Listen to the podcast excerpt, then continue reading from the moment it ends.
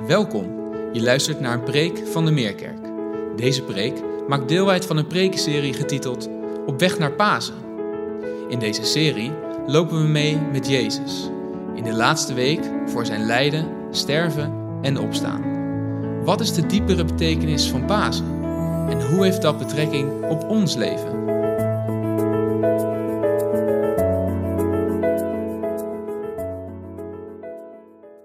Goedenavond. Goeie vrijdag. En we vragen het ons ieder jaar weer af.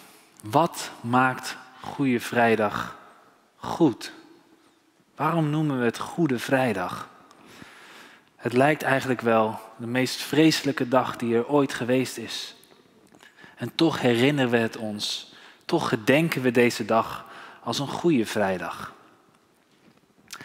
En misschien is het wel leuk om te noemen dat Goede Vrijdag, wordt, het wordt alleen Goede Vrijdag genoemd in Nederland en in Engelse landen. Maar andere landen die spreken over de Heilige Vrijdag. Of in Duitsland wordt er gesproken over de Treurige Vrijdag. Nou, al die woorden proberen te pakken wat er op deze vrijdag gebeurd is. Het was goed, het was heilig, maar het was ook verdrietig. Nou, ik weet niet hoe jij, hoe u Goede Vrijdag beleeft, maar ik ken mensen die uh, het niet zo hebben met Goede Vrijdag. Die houden er niet zo van, omdat het zo zwaar is. En de diensten hier zo, als je dan naar de kerk nog kon gaan in die tijd, ja, dat was altijd zo beladen. Als je dan in de, in de, de kerk kwam, moest je stil zijn. Ja, het voelt zo zwaar, zo negatief. Ja, geef mij maar liever Pasen. en natuurlijk is het bijzonder wat Jezus heeft gedaan. En is het goed om daar stil bij te staan? Is het goed om het heilig avondmaal te vieren? Maar ja, we weten ook hoe het eindigt. Het eindigt uiteindelijk met Pasen. Met de opstanding. Iets positiefs. Dus nou, geef mij liever maar Pasen. En je hebt ook andere mensen die juist precies het tegenovergestelde hebben. Die houden juist heel erg van de goede vrijdagdienst. Ja, die zijn misschien iets melancholischer, iets weemoediger van aard. En die vinden dat juist prettig om stil te staan bij het lijden van Jezus. En Pasen, ja, dat is dan alweer meteen zo feestelijk. En dan zou je kunnen denken, nou geweldig. We hebben een feest voor mensen die melancholisch zijn. Dat is Goede Vrijdag. En mensen die wat, ja, ja wat positiever zijn of uh, niet zo houden van dat zware gedoe. Hebben we Pasen. Nou, iedereen blij toch? En toch is niets minder waar. Het is niet voor, iedereen, uh, voor, voor iedereen wat. Nee, Goede Vrijdag en Pasen horen bij elkaar. Dat zijn twee feesten die eigenlijk ja, een tweeluik zijn. Je kan ze niet los van elkaar zien. Goede Vrijdag en Pasen, we vieren in zekere zin hetzelfde. En daar wil ik over nadenken deze avond. En Zoals je misschien al weet, we zitten in een prekenserie die bijna ten einde is gekomen, op weg naar Pasen. En de afgelopen weken in deze volwassen diensten uh, hebben we stilgestaan bij het evangelie van Lucas. En we meegelopen met Jezus op weg naar Golgotha, op weg naar, ja, naar dit moment. En we lazen het net ook, het evangelie van Lucas. En daar lazen we de uitspraken die Jezus deed in de laatste momenten van zijn leven. De twee uitspraken die zo bekend zijn, zo beroemd zijn. Dat Jezus daar hangt aan het kruis. De menigte aankijkt die voor hem zit. En dat hij zegt, Vader, vergeef het hun. Ze weten niet wat ze doen. En rechts van hem hangt een dief en links van hem een andere dief. En de ene rover, de ene dief, die, die, ja, die bespot Jezus bijna. Die zegt, joh, als, als jij de Messias bent, als jij bent wie jij zegt dat jij bent, dan is nu het moment om jezelf te redden. En als je jezelf redt, red mij en red ons dan ook. Terwijl de andere dief zegt, nee, wij hangen hier, die andere dieven en ik, wij hangen hier omdat we slechte dingen hebben gedaan, maar deze man heeft niks fouts gedaan. En toch hangt hij hier. Toch is hij veroordeeld ter dood. En uiteindelijk ziet hij het in. Zegt van ja, hier houdt het niet op. Er staat boven hem dat hij de koning is van de Joden. En hij zegt, denk aan mij als jij uh, in, in uw koninkrijk komt. En dan de tweede uitspraak van Jezus, die ook zo beroemd is. Ik verzeker u, vandaag nog zult u, zul jij met mij in het paradijs zijn. Nou, bij deze twee uitspraken kunnen we natuurlijk heel veel over zeggen, kunnen we bij stilstaan. Maar ik wil eigenlijk stilstaan bij een andere uitspraak van Jezus, de derde uitspraak, ja, die we niet gelezen hebben tot nu toe. Want Trea die las vanaf vers uh, eh, 33. En ik wil eigenlijk het stukje daarvoor lezen, waar Jezus iets anders zegt, wat alleen in het Lucas-evangelie naar voren komt. Zo uniek voor Lucas dat dit erin staat. En het zegt zoveel over Goede Vrijdag. Mag ik met je lezen uit Lucas 23 vanaf vers 27.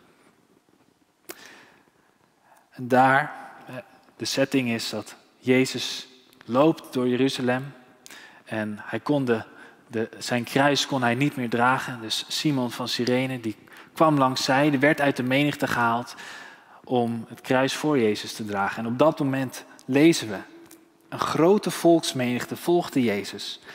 Evenals enkele vrouwen die zich op de borst sloegen en over hem weeklaagden. Jezus keerde zich echter naar hen om en zei: Dochters van Jeruzalem, huil niet om mij. Huil liever om jezelf en je kinderen. Want weet, de tijd zal aanbreken dat men zal zeggen: Gelukkig wie onvruchtbaar is Gelukkig de moederschoot die niet gebaard heeft en de borst die geen kind heeft gezoogd. Dan zullen de mensen tegen de bergen zeggen: Val op ons neer. En tegen de heuvels: Bedek ons. Want als dit gebeurt met het jonge hout, wat zal het voor dorde hout dan niet te wachten staan? Een interessant stuk. als je het leest, begrijp je dit niet meteen. Dochters van Jeruzalem. Huil niet om mij, huil liever om jezelf. Wat, wat bedoelt Jezus hiermee te zeggen? Nou, we zien dat deze dames duidelijk ontzet waren over wat ze zagen. En we weten het niet, maar ik kan me zo voorstellen dat ze bekend waren met Jezus, met wie hij was, dat ze hem hebben gezien, hoe hij wonderen deed, zijn onderwijs hebben gevolgd. En dat ze nu zien hoe hun rabbi, hun meester, veroordeeld wordt en uiteindelijk zijn kruis draagt om te sterven aan een kruis. En ja, het lijkt wel alsof Jezus hen een soort van terechtwijst. Maar ho hoewel hij ze terechtwijst, is hij niet vermanend. Hij is niet negatief naar ze. Hij, hij, gebruikt de woorden dochters van Jeruzalem. Dat is, daar zit respect in, daar zit bewogenheid in, zou je kunnen zeggen. Hij vermaat ze niet. Hij zegt niet, vrouwen, houd toch op met huilen. Nee, hij zegt, dochters van Jeruzalem, huil niet om mij. Huil liever om jezelf en je kinderen. Hij is niet negatief naar ze. Nee, hij is ontzettend bewogen met hen. En vervolgens zegt hij iets wat ja, misschien wel een beetje ingewikkeld is. Hij spreekt over dagen die zullen komen, waar het beter zal zijn voor moeders die, die geen kinderen zullen hebben. En waar Jezus over spreekt is een vooruitwijzing naar een gebeurtenis die nog moet komen. Namelijk de verwoesting van de tempel in Jeruzalem en de verwoesting van de stad van Jeruzalem. En die, die vrouwen, die wisten het nog niet, maar wij weten het nu wel, omdat we de geschiedenis kennen. We weten dat 70 na Christus dat ook daadwerkelijk is gebeurd. Dat de tempel werd verwoest en dat het vreselijk was voor alle inwoners van Jeruzalem. Je wilde daar niet zijn op dat moment dat de Romeinse overheersing kwam om de hele eh, stad ten gronde te richten. Maar vervolgens gaat Jezus verder. En dan zegt hij, dan zullen de mensen tegen de bergen zeggen, val op ons neer en tegen de heuvels bedek ons. Nou, dit is letterlijk een citaat uit een van de profeten, uit Hosea. Hosea 10. En, en daar staat dat letterlijk, daar lezen we dat. Dat de bergen roepen ze toe, bedek ons en de heuvels val op ons neer. En wat heeft dat te betekenen? Nou, als je Hosea leest en de context van Hosea, Dan wordt er gesproken over het volk van Israël, die zondig was, die in opstand was gekomen tegen God, die hun eigen weg waren gegaan. En deze tekst in Hosea die spreekt over het oordeel van God over het volk van Israël.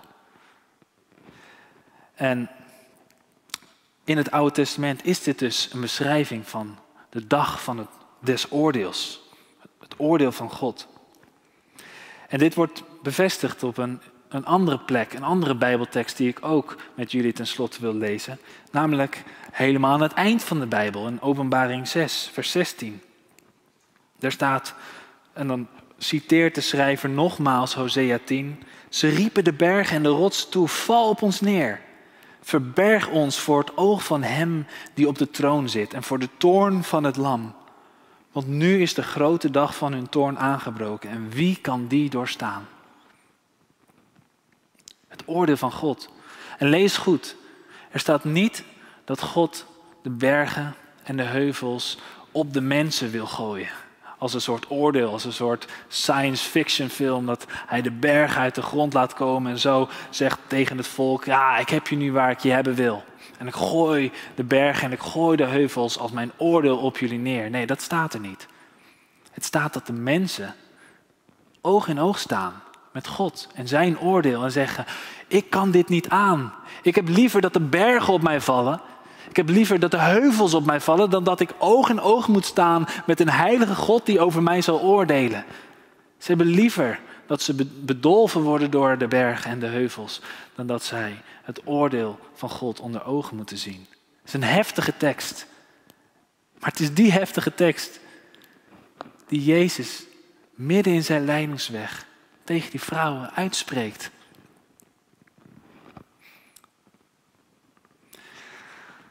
En wat wil hij hiermee zeggen? Dat is de vraag. Uiteindelijk zegt hij tegen deze vrouw: Huil niet om mij. Huil om jezelf.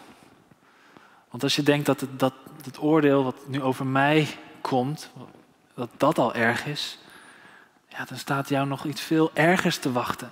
En dan niet alleen de verwoesting van Jeruzalem, maar uiteindelijk het, het oordeel van God. Ik ben niet degene die medelijden nodig heeft. Nee, je moet medelijden hebben met jezelf. Zie je niet dat je zelf onder oordeel bent? Je denkt dat ik ten dood ben veroordeeld, maar je bent zelf ten dood veroordeeld. Stel je voor dat je een film kijkt. En de hoofdpersoon die gaat langzaam dood, of hij lijdt enorm, of iemand anders gaat dood. En het is in ieder geval heel erg zielig. En ik weet dat we allemaal wel eens een film hebben gekeken en dat we nou ja, onze tranen in moesten houden. Dat we eigenlijk stiekem moesten huilen. Omdat we zo bewogen zijn met de hoofdpersoon. Zo ons in kunnen leven in de gebeurtenissen die, die hij meemaakt.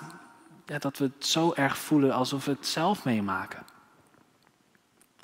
Maar uiteindelijk als we die film bekijken, dan zitten we toch veilig op de bank, dekentje over je heen, lekker wat te drinken, een bakje chips en uiteindelijk gaat de film voorbij. En dan is er niks aan de hand.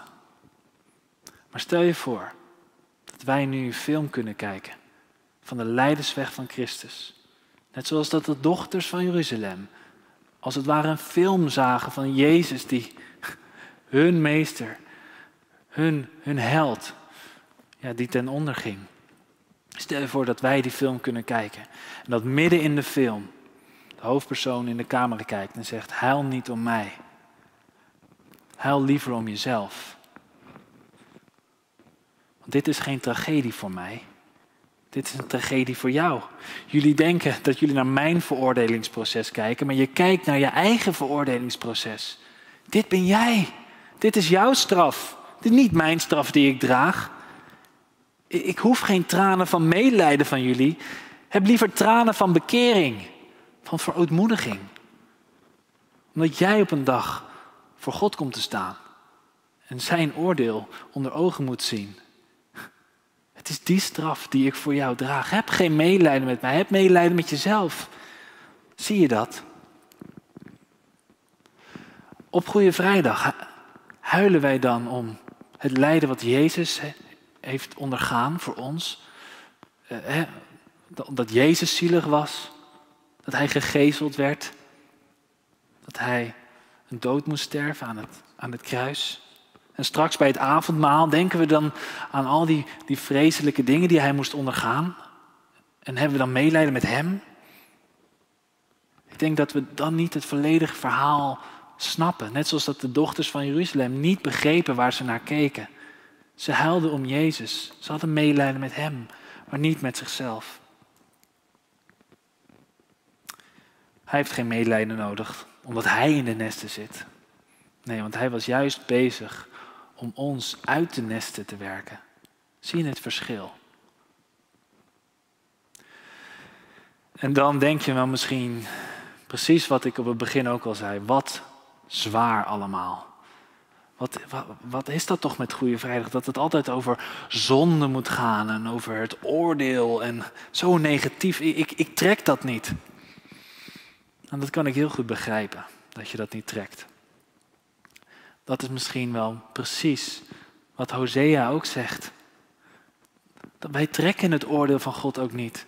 Wij zeggen ook liever, bedek ons met bergen, met heuvels. We willen ons bedekken. We willen niet onder ogen komen met de realiteit van onze zonde.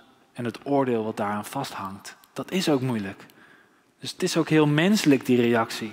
Dat we iets hebben bij Goede Vrijdag wat misschien wel mm, wringt. Dan denk je op een gegeven moment, joh, het is wel genoeg. We hebben, ik heb het nu wel gehoord. Ik snap het idee. Ik ben zondag, er is oordeel. Kunnen we nu doorgaan naar dat stukje wat gaat over dat God liefde is? En dan is het misschien wel heel erg frappant, want dit is juist het stukje dat gaat over dat God liefde is. Het lijkt op het eerste gezicht misschien wel beter en hebben we misschien wel liever een God die gewoon liefdevol is. Gewoon mensen vergeeft. Gewoon van je houdt, om wie je bent. En niet een God van oordeel. En niet een God van rechtvaardigheid. Dat is allemaal zo zwaar. Waarom, waarom moeten we het altijd zo zwaar en zo moeilijk maken? Waarom kan het niet gewoon een liefdevolle God zijn? En dat, dat, ja, als we daarover spreken, over een oordelende God. En dat wij dan van Hem zijn en dat Hij recht op ons heeft. En als wij onze eigen weg gaan, dat dat consequenties heeft, dat daar zonde is en dat daar een oordeel aan vast dat, dat, dat, dat horen we liever niet. Waarom kunnen we dat niet overslaan? Nou, ik denk dat als wij een God van liefde hebben en het hele stukje van rechtvaardigheid, het hele oordeel buiten kijf proberen te houden, dan maken we God niet liefdevoller. Nee, dan maken we minder liefdevol juist. Niet meer. Een God die niet oordeelt is veel minder liefdevol dan een God die wel oordeelt. Want als je niet inziet dat je zondig bent, zul je ook nooit begrijpen dat God zijn enige geboren zoon naar de aarde toe heeft gestuurd. Om voor jouw zonde te sterven. Als je niet een God hebt die mensen straft, dan heb je ook geen God die bereid is om die straf van mensen te ondergaan voor jou. Snap je dat? Als we een God hebben die gewoon zegt, joh, ik zie alles door de vingers, maakt niet uit, ook al ga je gewoon lekker je eigen gang, ik vind het goed, ik vergeef je toch wel. Dan zou ik vragen, als dat jouw God is, wat heeft het jouw God gekost om jou lief te hebben? Mijn God heeft het alles gekost om mij te vergeven, om mij lief te hebben. Hij heeft zijn leven gegeven voor mij. Zoveel houdt hij van mij. En die God heb ik niet als ik zijn oordeel en zijn rechtvaardigheid buiten het spel probeer te houden. Nee, die. Juist omdat hij rechtvaardig is. Juist omdat hij straft. Maar juist ook omdat hij liefdevol is, maakt dat hij genadig kan zijn. Maakt dat hij kan zeggen, ja, jij verdient straf, maar nee, je krijgt het niet, want ik neem die straf op mij. Dat is de God van Goede Vrijdag. De God die sterft aan een kruis. En als je dit in gaat zien, dan zie je ook hoe bevrijdend het is om over jezelf te huilen. Om in te zien dat je zondig bent. Ik, ik persoonlijk word niet meer down als ik te horen krijg of als ik lees dat ik zondig ben. Het is juist de enige manier om überhaupt de blijdschap te ervaren van Gods vergeving. Als ik niet erken dat ik vergeving nodig heb, hoe kan ik dan ooit zijn vergeving en zijn genade omarmen? Ik moet eerst eerlijk zijn dat ik fout zit. En hoe dieper ik inzie hoe fout ik zit, hoe, hoe, hoe fout ik zit, hoe ik tekort schiet in de ogen van God, hoe groter mijn beeld van zijn liefde alleen maar kan worden. Zie je hoe die twee samenhangen? Het is niet, hou op over zonde en zo. Ik wil nu iets over liefde, uh, liefde horen. Nee, als, als we het over zonde hebben, hebben we het over Gods liefde. Die twee groeien tegelijkertijd. Als ik een preek hoor over zonde, denk ik alleen, wauw, hoe liefdevol is God. Hoe genadig is God. En als ik een preek hoor over liefde en genade, dan denk ik, oh, wat, wat, wat zit ik fout. Beide preken, over liefde of over zonde, beide preken brengen mij op, op mijn knieën bij het kruis. En in mijn jongerenwerk kom ik daar ook tegen over jongeren en die worstelen met een negatief zelfbeeld. En dat is iets wat we heel erg proberen te vermijden in onze samenleving, in onze opvoeding. Dat we echt weten, beseffen dat je goed bent zoals je bent. En dat je niet uh, negatief over jezelf hoeft te denken. En ook als jongeren naar mij toe komen, dan zou ik dat zeker beamen. Van nee joh, je, hoeft niet zo over jezelf te denken. Je bent leuk, je mag er zijn. Maar wat als je nu voor een deel in ieder geval gelijk hebt? Wat als je nu gelijk hebt over jezelf? Dat je misschien niet zo leuk bent naar anderen. Dat je misschien wel dingen doet die eigenlijk helemaal niet oké zijn. Dan zegt Jezus dat het oké is om over jezelf te huilen. Dat dat goed is. Ja, zelfs bevrijdend is. Om eerlijk in de spiegel te kunnen kijken. Ja, juist omdat we Jezus hebben, kunnen we eerlijk in de spiegel kijken. Hoeven we niet in de spiegel te kijken en te zien ja, dat wat een prutser ik ben. En dat ik dan denk, oh, dat de bergen mij mogen bedekken, dat de heuvels op mij mogen vallen, want zo kan ik niet oog in oog komen te staan met God. Nee, want als ik besef dat ik een prutser ben, besef ik mij des te meer dat God van mij houdt, ondanks dat ik een prutser ben. Ja, dat hij mijn gepruts vergeven heeft. Erken de duisternis van je hart. Want hoe donkerder het wordt, hoe helder het licht kan schijnen van zijn genade. En zo ook met Goede Vrijdag en Pasen. Hoe donkerder de duisternis van Goede Vrijdag, hoe helderder het licht van Pasen, hoe, hoe dieper het dal van Goede Vrijdag, hoe hoger de piek van Pasen. Hoe groter jouw besef dat je compleet verloren bent zonder God. Hoe groter jouw dankbaarheid voor Zijn genade en Zijn liefde. Zie hoe die twee samenhangen. Hoe harder je huilt van verdriet om jouw zonde. Hoe harder je zult huilen van blijdschap op paaszondag. Dochters van Jeruzalem. Gemeenteleden van de Meerkerk of wie je ook bent. Jezus zegt, huil niet om mij. Huil om jezelf. Dan zullen die tranen van verdriet uiteindelijk omgaan in tranen van vreugde. Omdat Hij van je houdt. En omdat Hij jou heeft gered aan het kruis van Golgotha. Laten we bidden.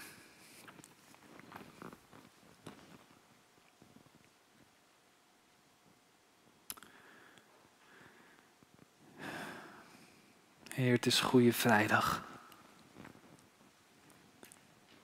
Wat een genade dat we het een Goede Vrijdag mogen noemen. Omdat u zo goed bent en u heeft uw goedheid betoond aan ons aan het kruis. Heer, en help ons om realistisch naar U te kijken. Heer, omdat wij het hele plaatje mogen zien. Niet zoals de dochters van Jeruzalem, die alleen maar huilden omdat ze medelijden hadden met U. Maar dat we mogen inzien, Heer, dat we medelijden moeten hebben met onszelf. Ja, Heer, dat we mogen huilen om onszelf, om onze zonden, om onze tekortkomingen. Daar waar we U de rug toe hebben gekeerd. Waar, daar waar we onze eigen weg zijn gegaan. Iedere keer als we dat doen, dan, Is dat de reden dat u voor ons aan het kruis bent gegaan? Mogen we dat inzien? Mogen we daarom huilen? Heer, niet omdat we negatief willen zijn, om zwaar willen zijn. En juist als we dat erkennen, kunnen we die bevrijding en die verlichting ervaren van uw genade. Die genade oneindig diep als de zee. Dat we in die zee mogen zwemmen.